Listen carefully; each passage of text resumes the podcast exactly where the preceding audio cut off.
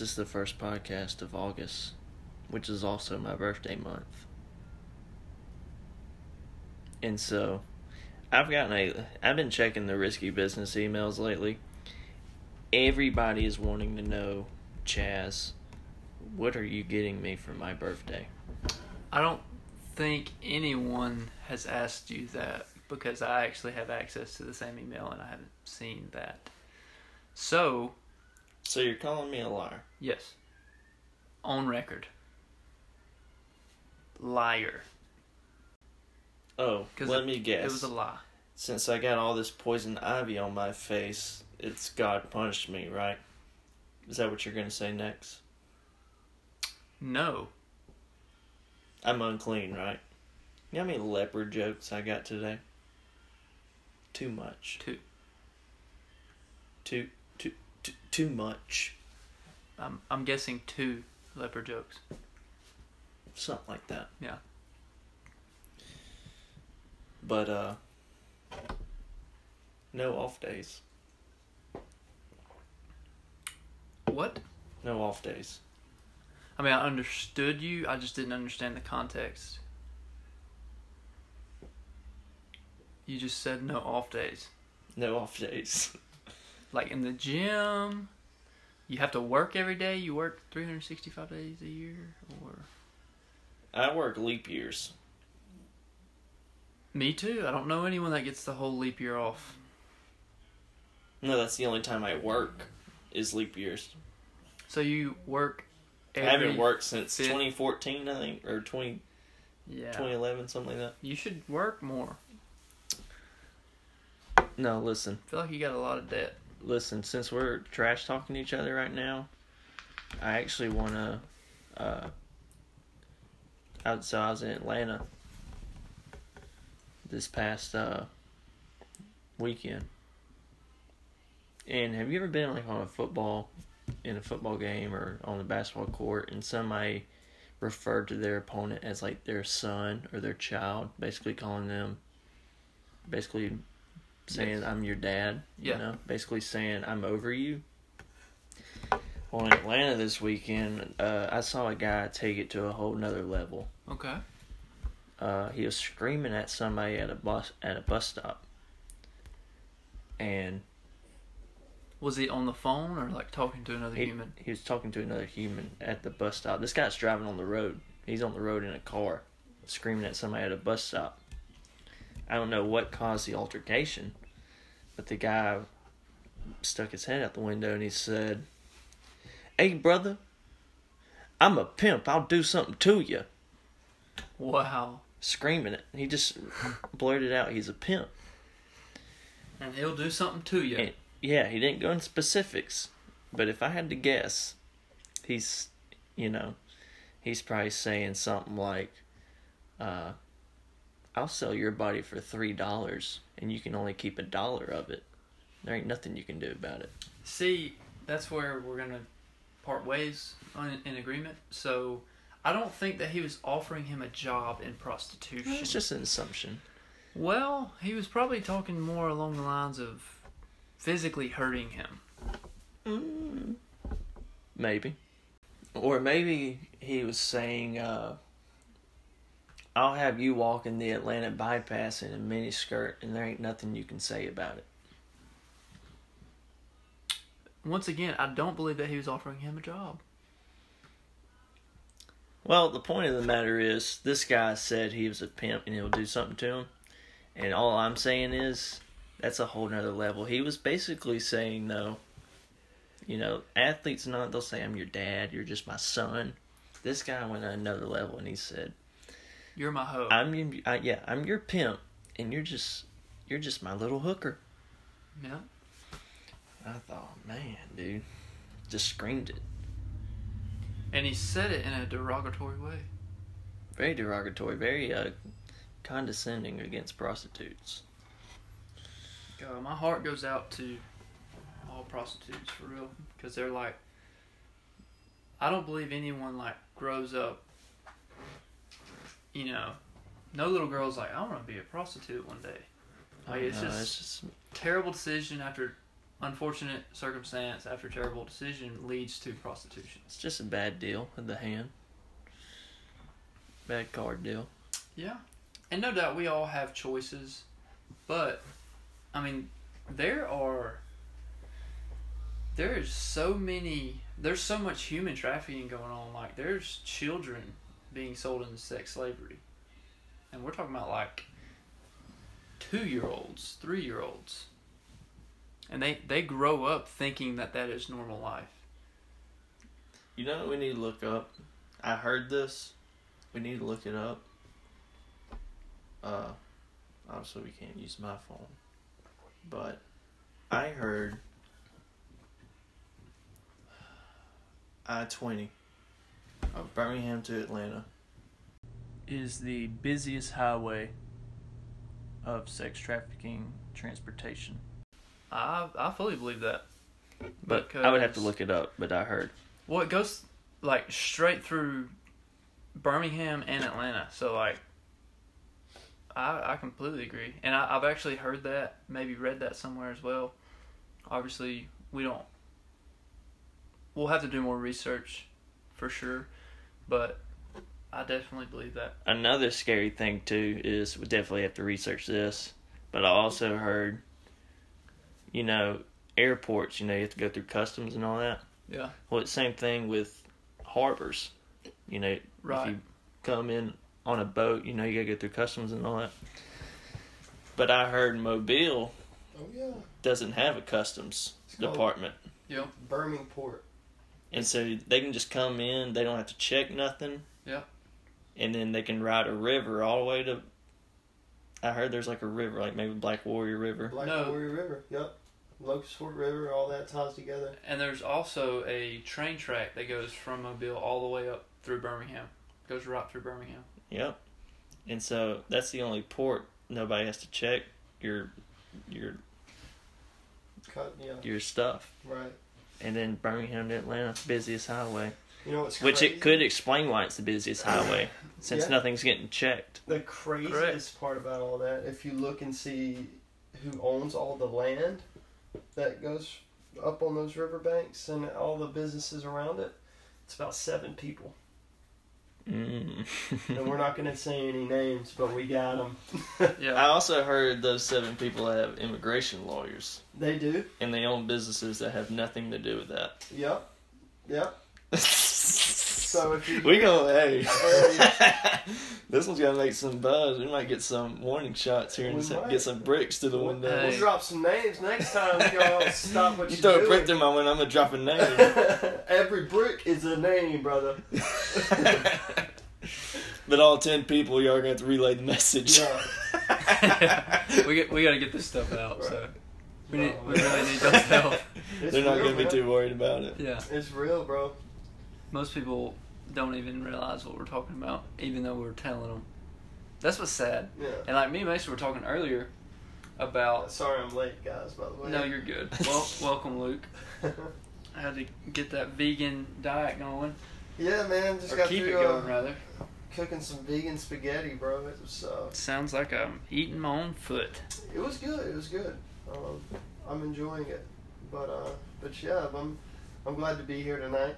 I'm sorry, the past what three nights you've been trying to do this one and Yep, putting you off, Mason. I apologize. Hey man, that's that's fine. Sometimes you just gotta all you just gotta get up and do it. I mean, look at my face. Gosh, you are freaking Do worried. you By the see way, that? did, have you told the people what you're dealing with? I, right now? yeah, I kind of told them. Uh, I got poison ivy or oak. I can never know the difference. It All looks- over my face. Yeah, and it's more heavy on the right side of your face. It's def- It was starting to. Yeah. You know what? Yeah. You look like a Harvey Dent right now. Oof. Not not quite that bad. I'm kidding. It's not that. Bad. You know, I I was looking at myself in the mirror and I thought, man, I look like uh, I look like the Nile River after God plagued it with blood and all the Oh. alligators threw up in it. Whoa. Yeah, that was the. Yeah. That's a terrible confidence attack on yourself. Yeah. That happened. Man, you're only. That's not Dude, true. y'all got into some deep stuff to start this one, didn't y'all? We did. Yeah. Uh, and hey, if we got any more information on that, I mean, we do, but I don't know if we need to go all in on it. Um, like I said, I'm, I'm well studied in that uh, category because it's dear to my heart. And, let's. uh, I say we. I say we go in on it. you know what, guys? If you want to hear more, get in that risky business email. You can look that up. Yeah, I mean, you can't just Be hard to find, Yeah, I was just say you're, you're gonna have to do some some heavy research. Yeah, Um, but it's there. it's most definitely there. Um, if we're talking about corrupt businesses and stuff like that, we could talk about how how corrupt the um, the prison systems are. Ooh, I mean, that's a whole nother ball. dang, right dude, there. that's something else I need to study on. Private, there's you know, there's normal prisons and then there's private prisons. Yeah. Well, the private pri- it don't matter. Like all the prisons are owned, and people make money. Like they make serious money. Basically, the government pays them a ridiculous amount per inmate per day. Like Do you know how much? me and Luke used to work in hospice, Yep. and hospice patients, the family or their insurance or whatever, they have to pay like what one hundred and eighty three dollars a day. something like that. So I can't imagine What are they paying one hundred and eighty three dollars for? Hospice care. like, Hospice care. Basically, Being- old people getting taken care of. Oh, yeah But- people that can't take care of themselves being Okay, taken care of. So hypothetically, because all right, so prison s- systems are arguably one of the most corrupt businesses in the world, and they, you figure there's 2.5 million incarcerated Americans right now. Um, probably give or take a little more than that, but just off the top of your head, they charge in like sixty to hundred dollars a night per inmate. Do the math on that. That's how much money, roundabout, how much money prison systems produce. I mean, who's paying that money? Taxpayers. Yeah, the taxpayers. It's basically so if I wanted to profit from the um, justice system, I would buy land, build a prison, or I mean, I could buy an old building and turn it into a prison or whatever. So say I, I buy land, build a prison. I'm basically from their business standpoint in their minds, in some of their minds, they're basically building a hotel that they know will be filled by the taxpayers. So, if your jail is full all the time, you're literally getting basically all those rooms rented out every single day. Yeah. And that's why they put people in jail for so long for the mildest things. Like marijuana possession. Yeah. And it would lock you up. So they'll give you. Alright, Well, sorry. with marijuana, there's like a there's like a three strike, you're out. Alright, do y'all want to hear some number crunching real quick? Absolutely. Alright, so let's just hypothetically say there's 2.5 million incarcerated uh, Americans right now. And you do $65 a night. That's lowballing. Okay? Then you're going to times that by 365 days. Which is a year, correct? Yeah. Um, I don't know how much that is, but that's a lot. Was that almost $60 billion? Yeah, fifty nine billion three hundred twelve million five hundred thousand dollars. Yeah. So sixty billion dollars they're making off of, you know, locking people up. Yeah, so you basically you can say Staying in a room with bunk beds and a toilet. Yeah. right. Yeah, you're not providing like a hotel. Think about a hotel. All the maids that they pay, they're constantly washing clothes. They're constantly updating the rooms. They're constantly buying pillows. They're constantly buying towels that people steal. Like all kinds of like over like over the top money. Like if you if you run a business, you know that there's a certain amount of your money that comes off the top of your profit because you got to put back into your business. You don't have to do that with jail hardly at all because really the only thing that you got to pay for is like food just to feed them. Legally, they have to feed them three times a day. Oh, there's some prisons, man. I, was I was looking at one the other day. Um, it has in in one section of the prison, it's got 185 inmates, right? Right. They only have 115 beds. Yeah. So seventy people are without a bed, unless they're doubled up, you know. But that was a documented number that they put on this documentary about these prisons, like Right. 185 people, but only 115 beds. And since it is a business, they're trying to keep people in. Yeah, they want to and keep just, people. and just get people arrested.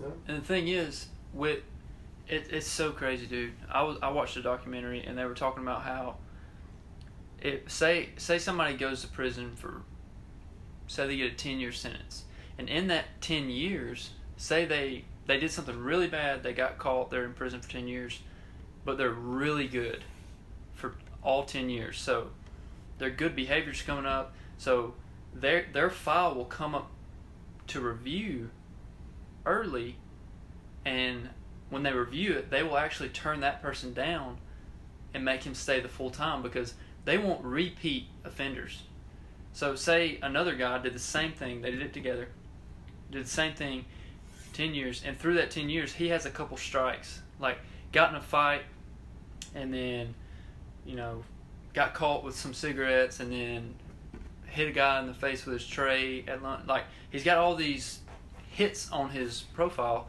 they'll open his up and they'll let him out early because they know if they let him out at seven years, he's gonna he's obviously gonna do something else. They're gonna be able to stack him a twenty five to life for the next thing that he does. And that that was like a That was on a documentary. that was a documentary. That was a prisoner talking, explaining his story that he was too good, and they wouldn't let him out early on parole because he didn't have any strikes on his against his uh, That's file. insane. Yeah, it's corrupt. And that's just on like the surface of like how they treat them. Like if you get in a prison, now I have never been to prison, but I've talked and seen a lot of people who have been, and they'll talk about the the inside of it. It's a whole nother world in there. Like, um, It's called institu- institutionalization yeah, because you, you get a and they what sucks is like say I'm a kid and I want to do I try ecstasy for the first time. right. I'm like, dang, that was pretty cool, and I'm with the wrong crowd. So I've never done anything bad in my life really, but I order, say, 30 pills from somebody from wherever, and they send it to through the mail, and say I get caught. Well, I'm getting, I'm getting charged for distribution of an illegal substance.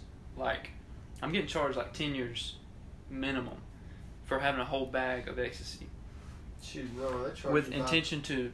they charge you by the pill. I know. I've heard by the pill, ten years per pill, Yeah. but I- I mean, obviously there. There's people that have sold. Right. Yeah. So, um, say that happens to me, and then I get put in prison. A good kid. I just was in, with the wrong group at the wrong time. Shouldn't have done it, but I did it.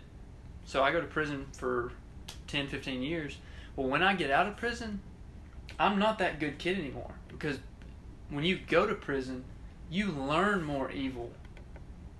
In prison, you learn how the game works, and on top of that, you are institutionalized, which means you're you're you get used to basically being a caged animal. So when you experience freedom for the first time, it's like the the quote unquote preacher's daughter that goes buck wild as soon as she can drive. She's been she feels like she's been caged and our rebellious human nature just takes over. Like a lady at work today was telling me about this dog that lived across the street. It was chained up its whole life. She would go over there and feed it once a day. She felt so bad for it. And she said one day after about a year, uh, and it had like a heavy chain on it. It Mm. made the dog strong, but it was a heavy chain. Right. So she said one day, I just felt so bad. I took the chain off of it, and she said that it shot out the gate, Oh yeah. and just, it just took off running. It was obviously happy, but it was running buck wild up and down like down the street. She Right. lost it immediately. So when she said that, I just had a picture of people when they are not used to great um, great amounts of freedom, and then they're given freedom, it's like they just go buck wild because they don't know how to handle all that freedom. Yeah. Well, they don't know how to function in society. Especially, you ever seen uh, Shawshank Redemption? I think. Yeah. I, ain't there like Great a movie. there's like an old guy. He'd been in prison a long time. Then he finally gets out, and he don't even know how to go back to normal life, and he ends up killing himself. Yeah. And that's real life because he didn't know how to. He felt so lost and like Yeah, because if you miss 15 years and you're you're in prison for 15 years, okay, think about 15 years ago. Right. Cell phones are like they're just now coming out with like flip phones and like they don't have Netflix yet and like you come out and you see all this and then I mean obviously you'll hear about stuff and culture changes in the prisons but as far as like seeing all that yeah. you, you come out to a different world. And on top of that, you're used to sitting in your cell all day long, playing cards for an hour a day, then shooting hoops for an hour a day, and then just doing push ups the rest of the day for fun for 15 years. And then you come out, well, guess what? You have to find a job, you have to communicate with people that aren't evil. I'm not saying every inmate's evil, I'm just saying Right. Yeah. a- when you you're basically grouping a bunch of people that have made bad decisions and they're just going to influence bad decisions on each other And you gotta let everybody know you're an ex-con, which makes it even tougher. Even Yeah, if you, yeah. even if you're good behavior and all that. Well yeah if if well yeah if you're in there for that long you it was a felony charge had to have been. So yeah on every job application everything. And that that right there is part of the system too. They don't want you to be able to get a j- good job because they know that you'll go back to stealing killing and destroying to get what you need. And actually um, the word ghetto was a it was it was a German experiment. They put a bunch of dogs with limited resources in a in small environment, No, they did that to the Jews. and they killed each other. I know, but it started with dogs. Oh. Yeah, and then they did it with the Jews, and it causes obviously if it's just us three and there's one chicken leg on the ground, eventually, I mean, not us three because we're we're best friends, but like if you put three people, there's one chicken leg. There's gonna be some fighting over it, Yeah. at least verbal altercations. But when you put somebody in a lifestyle of having to live like that, it creates strife. But that word, the word ghetto, is a German experimental word for putting a bunch of dogs in a small environment with limited resources. And they, they fight each other and they kill each other. That's just how it is. Mm. And then, unfortunately, you have people out there that are proud to be from the ghetto. Like you hear them repping their street and like, and it's no knock on them. That it's Yeah. not their fault. They grew up in that environment, so that's all they know. That's how they find their identity. yeah. They identify with, you know, whatever street they're from. And if you're from another street, well, then there's a competition. It's just like rival schools at that point, but you live it your whole life. So, unfortunately, their whole entire lives, they have this chip on their shoulder. It's it's like a the way that they approach life is through competitiveness because they are automatically comparing themselves to everybody else. And that's why they have so much pride, especially the ones that get out of the ghetto. That's why they're proud that they were from the ghetto is because they made it out. So it's it's kind of like like I'm in the Air Force, so obviously I have pride that I made it through basic training. Like I, I'm proud of that. So I think that's kind of the same thing. It's like the grassroots. Man, you don't know what it's like having to sleep in the same bed with 14 people. Like you don't know what it's like having to wait on a food stamp just so we can get uh, one loaf of bread and then a box of crackers to last us for a week. So there's something about the struggle. I mean, think about think about your life. Think about all the hardest times you ever went through, and then think about the bonds that you made with those people going through that. Like th- those are the things that that create an identity, especially if your identity isn't rooted in Christ. In society today, they're so controlled by what their TV tells them. Like no matter what it is, like that is forming their reality of the way that they see the world.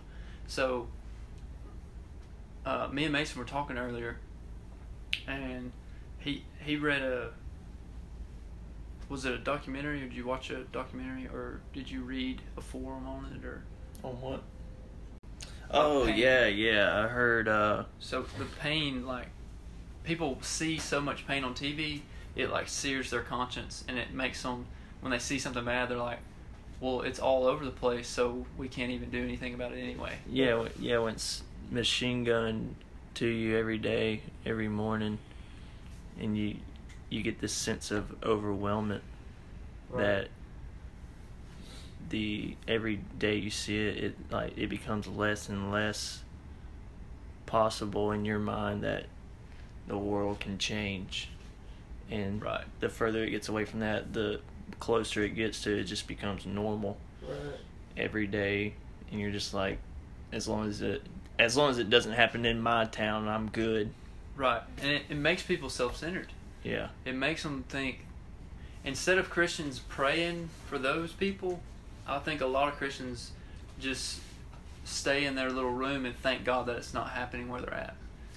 Because and that's not all christians obviously because i know many churches and many many christians and pastors that are constantly praying for the world and there's there's people that devote their lives to pray for people outside of their own Yeah. community. So um, definitely not everybody, but I believe the vast majority of Christians, in, in a whole, like as a whole, not just like this one specific subject. I think a lot of Christians spend a lot of time only thanking God for what they have. They don't really, it, and it's a, it's a part of the selfishness that is that they get from the TV because if you watch TV, it's all about commercials of how your your skin can look better. T- commercials about how your life can get better. You see millionaires getting more and more and more and more money for talking about how they became a millionaire. Like yeah, it's so ridiculous how people will eat that stuff up but they also in the back of their minds they're like well that could never happen to me. So there's like a there's like a two-way street going where they self-destruct on themselves even though they are hearing somebody that said these things worked for me. Apply them to your life and your life will change. And then but just how it goes is uh, you'll do it for a week and then quit well, how the I've seen videos too of like people talking about how they got rich, and it's like, well, I uh, I quit my job, and then I got a a small loan of a million dollars given to me, and you're like, what? Wait, what? well that's how, that's how you seen Donald that Donald Trump? Yeah. yeah which But I've seen other it- videos too. Of like they Right. somehow acquired. I I remember one. I remember one exact video. This guy was like, uh, he's like 28, and he's like he owns all these houses, and he has people rent it out, and so he's constantly like buying houses and like having people rent it out to him, and he's like big into real estate. But he's 28 years old. He's basically like retired, and he's rich yeah and he's trying to tell you how he got there. But one one of the biggest things that happened to him was early on. He supposedly had like a a neighbor or something, or he somehow had a colleague that was into real estate, and he was a millionaire, and that guy taught him everything. And that was kind of part of his teaching process. Was well, I met this guy, and you're like, oh, yeah so introduce me to a millionaire Yeah. real estate agent that has all the tricks and was willing to give them to me yeah, So that's what I need to do to get where you're at. Thanks. But like the ones that are like, they always, I've, I've noticed a trend. Success, uh, so many successful people, maybe all of them, wake up early in the morning early in the morning. And they make their bed. And they make their bed like the admiral. But waking up, and there's so much truth even in that video. If you make your bed, that's a that's a small discipline. That that's his point is you wake up early and you create one discipline for yourself. And I listened to another woman who's very successful. She said, "I just got to a point where I would I would hit snooze all the time. I hated my job. I did all this, and I." She said, "One day she said, It's the stupidest thing, but one day I pretended NASA was there. And I said out loud, five, four, three, two, one. And I got up. And I was like, well, that's, that's silly. So the next night, I, next morning, I did it again. And I got up. So she said, over the next three months, she she got up early every single time doing that. And she noticed throughout the day that there were little moments in life all throughout the day where she would give herself a countdown and it would it's it's like this little time where this little time in our minds before our rationality kicks in our mind comes up with a good idea that of something that we should do and if you wait too long you'll talk yourself out of it so she started doing that throughout the day five four three two one and then doing it and she created a healthy lifestyle. Just something as simple as that. Well, then it's, it's, I don't know what it is about being productive and just efficient. It it builds self confidence and self esteem and self worth. Yeah. And what's crazy is people base their a lot of people's self worth gets hurt because they base it on external things like other people or right. money or grades or whatever. And even if you're struggling with that, what is it? Why is it so crazy that if you do something productive, like make your bed or clean your room, clean your bathroom, it builds that self worth, even though nobody will see that, nobody knows that you're doing that. It still builds it. Well, I think that it it creates self discipline, which is where I believe it starts.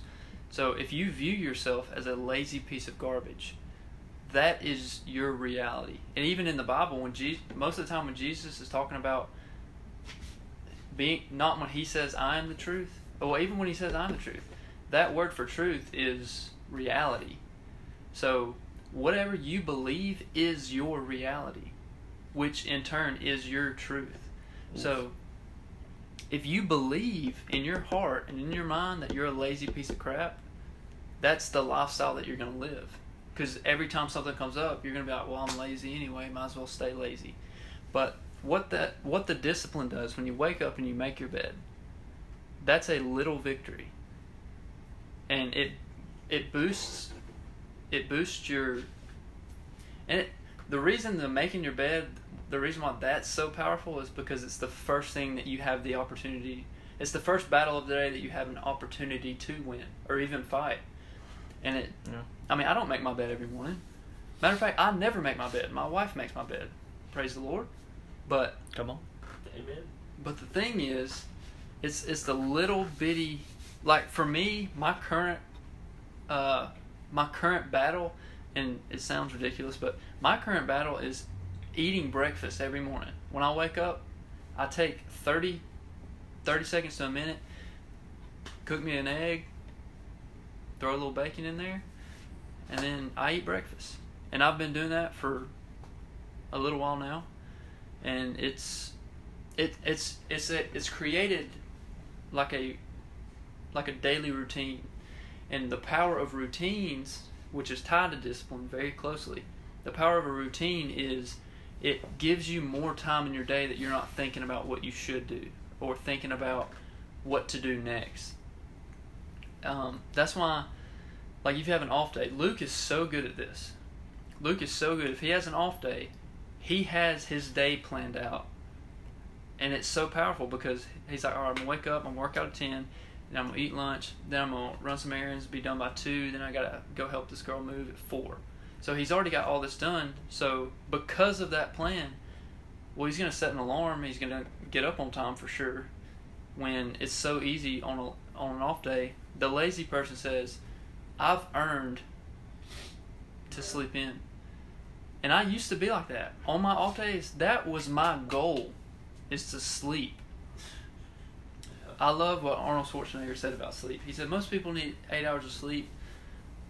I say sleep faster. Get six hours of sleep, then you got 18 hours to work with. So Dude, a lot of motivational speakers say that. it's that all, Gary Vee guy said There's so much about sleep, dude. I'm telling you. The Rock, he wakes up at four o'clock in the morning and works out twice before most people wake up. He wakes up, does uh, does cardio, then he eats breakfast, then he works out again, then he's on set at by seven. And most people are waking up around seven, and he's already done two workouts and ate breakfast.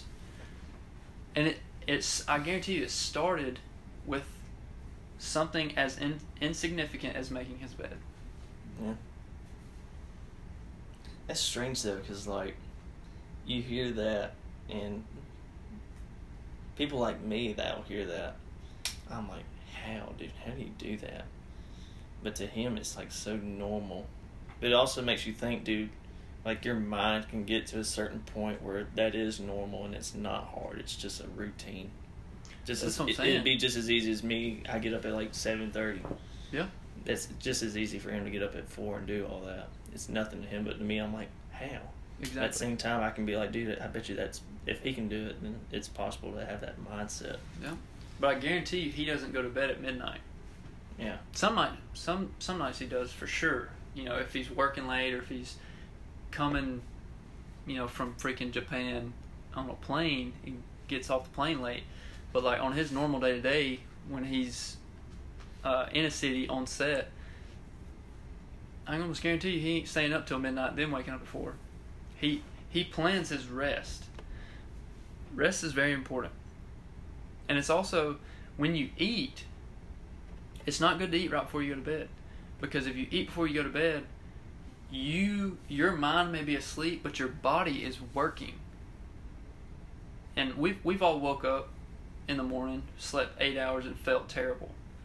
yeah, Right. Like that's a thing. It happens to the best of us. But if you you're not supposed to eat I think 2 or 3 hours before you go to bed, which I eat like for me to go to sleep, I like have to eat something. Unfortunately, that's just how I am. And it's usually milk. I love a good glass of milk before I go to bed. But if you eat right before you go to sleep, your your body, your intestines, all of that is working. It doesn't get a chance to rest near as long as your mind. So you can be clear minded but feel terrible. But also if you're if if you drink a lot of eat if you eat sugar or if you or if you eat a lot of sugar if you drink an energy drink and you still manage to fall asleep, well then your body not only doesn't get that rest, but your mind has all that caffeine in it and it's working. And or if you have uh, if you dream a lot if it's- if it's a stressful dream then your mind is awake and you're like that's when you're jerking in your sleep all night you're talking in your sleep. Yeah, and all those things can make you wake up and you you're mentally drained and your body is physically tired yeah, and that's something that I got to work on. But the power of routine is there was a two week process in my life where I just started eating clean. I just made myself start going to bed by eleven. I don't have to wake up till six thirty or six six six thirty. So I, I was giving myself seven hours of sleep, and I did it for two weeks straight.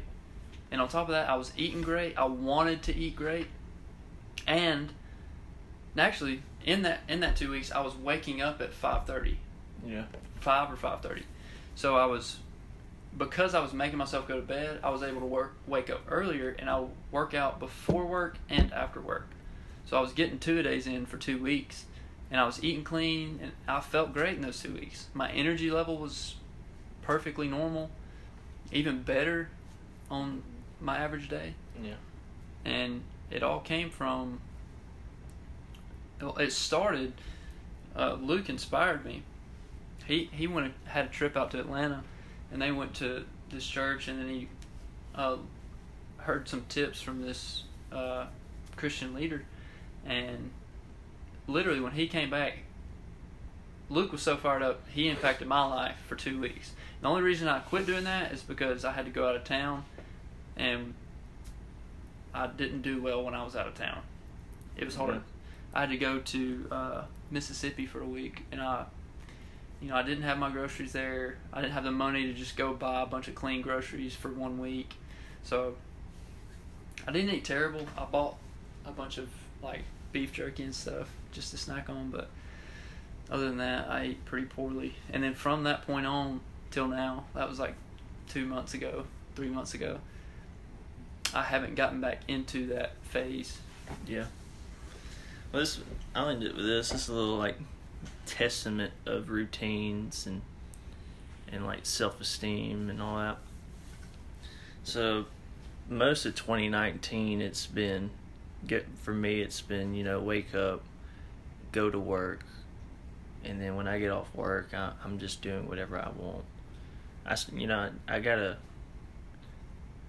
I got. I've been trying to work out, but I got a really good routine. I've been doing for about a month now on working out, but we'll say that started in July. So like January to to June, it was go to work, come home, and I'm just playing PlayStation, Right. or I'm trying to hang out with friends, Yeah. and then. Which is great. Nothing wrong with. I love PlayStation. Nothing wrong with that. Nothing wrong with friends. Right. For sure. But just doing that for six months, just going to a, a normal job and then coming home and just living a normal life, it uh, it slowly just ate into my mentality and like my the the the point of view of myself, which was like I, my mind slowly became where I was like, dude, I'm going nowhere. Yeah. I'm not doing anything. I, my life sucks. It didn't actually suck. It was just nothing was going on. No sense of purpose. And then so I got so sick and tired of it. I was like, man, I gotta, I gotta change my routine. Mm-hmm. And uh, well, I'll say this too: in those six to seven months too, it was also uh, affecting my spirit. So I'm like, I'm thinking something's wrong with me and God, and our our relationship's not good, or I feel like I'm not as close to Him as I should be, even though I'm trying to spend time with Him. It's just doing all of that, working and, and just doing nothing after work. It was like, it wasn't affecting our relationship, but mentally I, I thought it was. And so now I started working out right after work.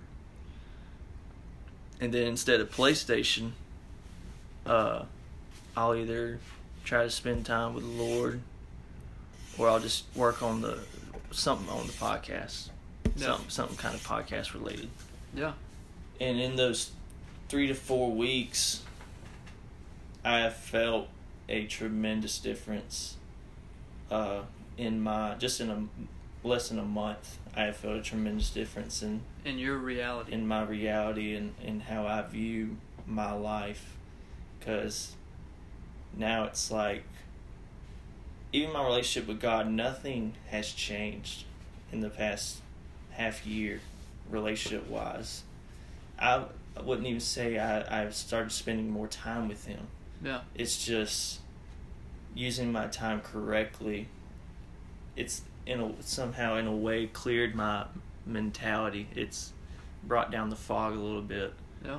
and my reality has become more okay. This is what it actually is, and it's always been like a, a purpose led life through Jesus, Yeah. and that's all it's been this year. It's just now my eyes are being opened up to that because I've, I've made, I've, uh, I've driven myself. Wait, how am I saying it? You've aimed. Yeah, You've focused your life. I have. Yeah, I've focused my life. Basically, I'm saying just changing my routine and becoming just more productive. Prioritized your time. I've prioritized my time. It is, in a way, I haven't even, like I said, I haven't even spent more time with God than usual. It's been about the same. But it's more intentional. Yeah, but in a way that's even helped my relationship Mhm. with Him. And it's be and it's even taken away. People deal with like guilt and shame all the time, Yeah, for sure. and I'm still like, you know, nobody's perfect, so I'm still dealing with stuff. Yeah, for sure. But it's somehow easier to come back and not deal with it as much, just because it's like, you know, I know I'm. I know I'm doing whatever God's wanting me to do. At least I'm closer to that than I was a few weeks ago when I was just playing PlayStation and, and doing whatever. Right.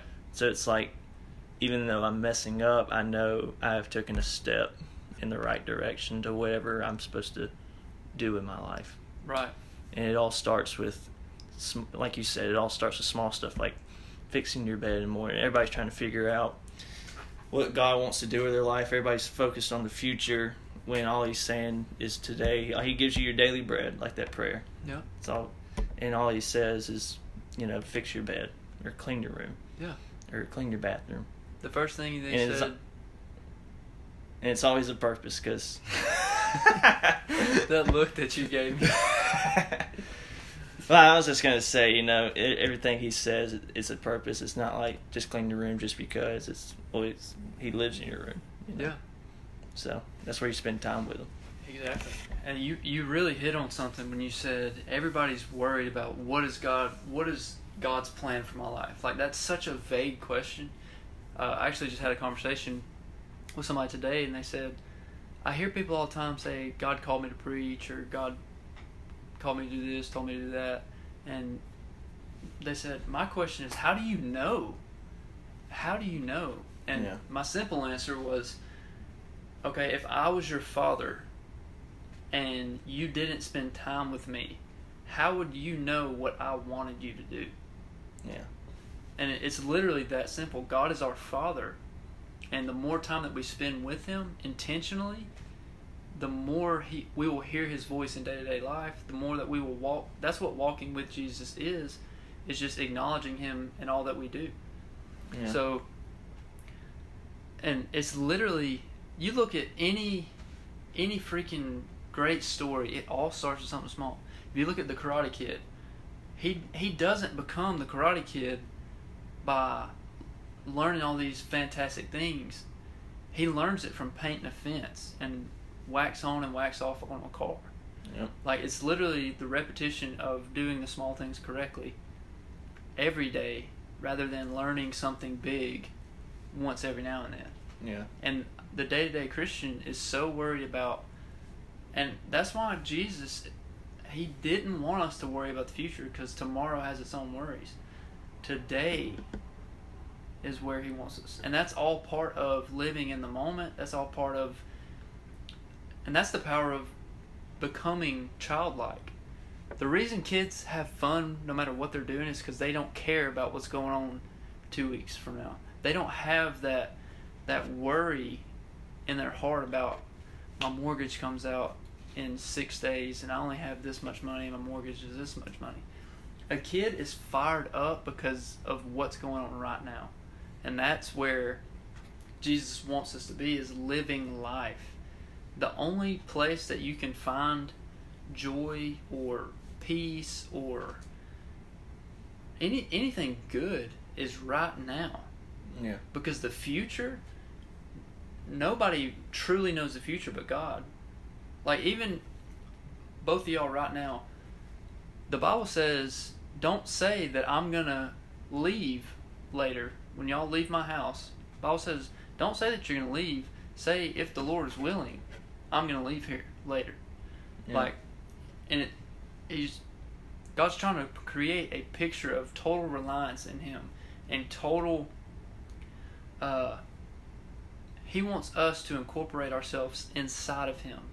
He wants us to be exactly what He says that we are. He wants us to believe His Word. He wants us to believe that He is the truth, which means the reality. He wants us to be in reality with Him, inside of Him.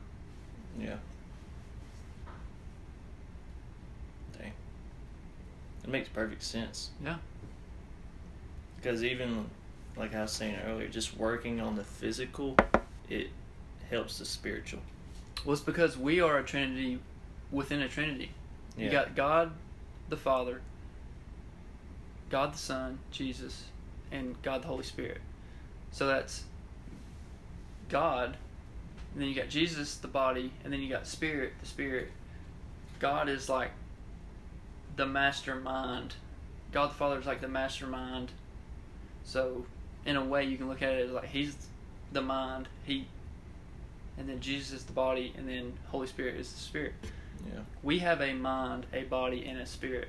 So, and trust me, it, it goes so much deeper, and I could go on a whole tangent, but it would offend a lot of people for no reason. But I, I I'll say this: I I see Christians everywhere that talk so much about forgiveness and pride and greed and all the things that they are not.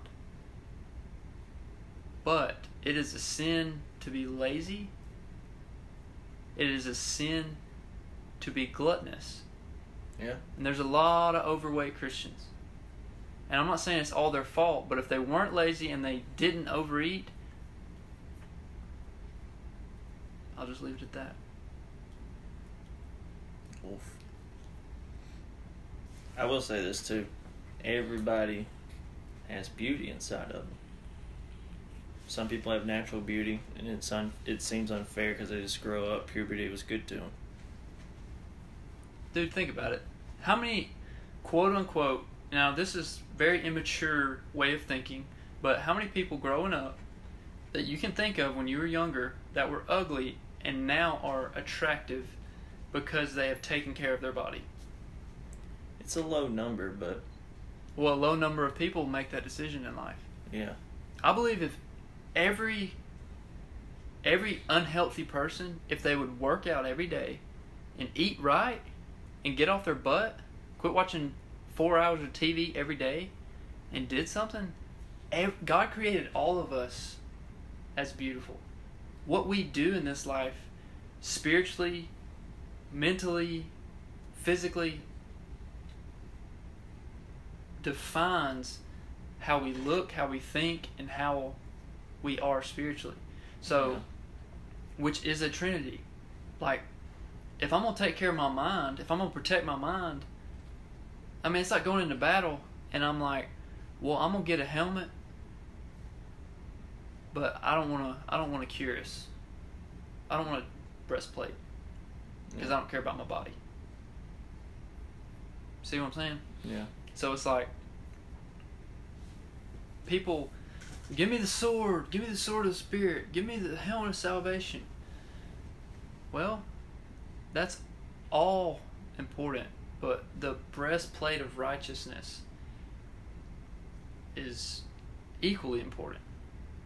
Yeah, You got to put on the full armor of God. Now, I use that out of context. Obviously, the context of the the breastplate of righteousness is knowing that you are righteous because Jesus is righteous and we are the righteousness in Christ. But to fit the conversation of how important it is to take care of your your natural body, that's why I said that. But well, it says your body's a temple.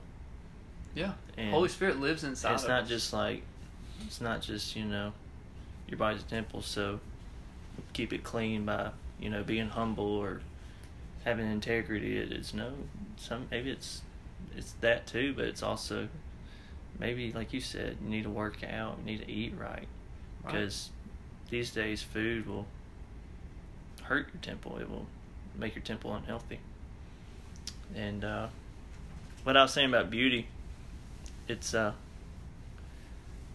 it's uh you know you hear well you know that person is beautiful on the inside you know that's that's how that's calling somebody ugly basically it's like oh they got beauty on the inside Right. it's like no i've never seen one person like work work on their body and it made them less attractive Exactly. like god when god designed us he he made a beautiful body Exactly. for every person and every person has that beautiful body in them and we're not saying you need to get up and stop being lazy we're saying you know No, I am saying that. yeah we are saying that but for those people out there too that might struggle with insecurity or they think they look bad. All all we're saying is it's you don't have to think like that. Yeah. You can work on your body today. And you Yeah. gotta start by stop creating your reality as automatically starting every day thinking that you are ugly. Because your outward beauty doesn't matter in the sense of the materialistic, the whole bougie world that we live in. We're just saying that if you want to be more physically attractive, everyone has majority of people have the ability to in well everybody has the ability to enhance their life to Yeah. make to live more of an abundant life Yeah. god's given us that gift and yes some situations are tougher than others but Yeah. i've heard story after story of people that have came up from absolutely nothing but they worked hard and they are who they are today because of their work ethic. Yeah. And that's how it is. You know, God God's a fair God and yeah, some people might have it naturally, but everybody has potential to be dime pieces. Yeah. And it's that simple. If you want it, God let made sure it could happen for you. Yeah. And uh, And furthermore, everybody has the opportunity to better themselves. Whether that be physical, spiritual, or mentally. If you go home every single day and you watch I almost said The Bachelorette, but I would have gotten some heat on that one. But you, if you just go home every day and you watch the same show, or you play the same game, or you, whatever you do, if you don't target that time and energy, you will become, in a sense, whatever that show says that you should be, or whatever, whatever your activity is. You will become like that. You will think like that. So we're just saying, don't be lazy.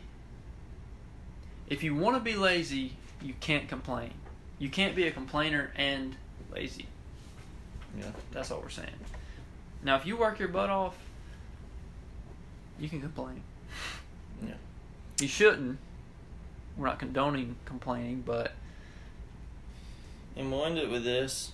If you feel stuck in life, like I felt stuck, all it took was a simple change of the routine. Yep. And I didn't even fully give up PlayStation. I still play it. Yeah, for sure. One of the smallest changes I made, Moderation is key. yeah, one of the smallest changes I made, but it was such a big difference, was when I first started changing my routine. I'd still go home and play a little bit of PlayStation, but instead of playing music, because I played music, I played a, a message, somebody giving a sermon. Yeah. And so I was, you know, I'm playing PlayStation too, but I'm listening to a sermon, so maybe my full focus ain't there, but I'm I'm still listening to it, Right. and it's still like helped. And by the end of the sermon, I had my PlayStation cut off, Yeah. and I had a I turned on worship music. I had a great moment, and then I went and worked out, yeah. and that, just that one little gesture, just Yep. not listening to music and listening to a sermon, it's what jump started. Now it's like I'm working on podcasts, spending time with God, Yeah. I'm working out a lot more, and my life just seems a lot more, uh, just a lot more of a fulfillment right now, Yeah. uh, just because of that one little gesture. Yeah. And it's God makes it easy. It says His burden's light. So Yeah. take it how you want to leave it. If you want to be beautiful, just go to the gym. And with that, But first, you got to believe that you already are. yeah, because confidence is is huge. See, confidence is not looking around and thinking that you're better than people. True confidence is not comparing yourself to others.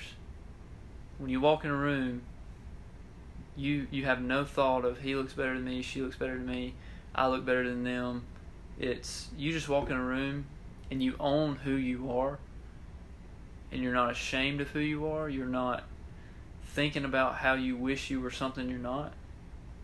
Confidence, true confidence, is accepting who you are and embracing who you are.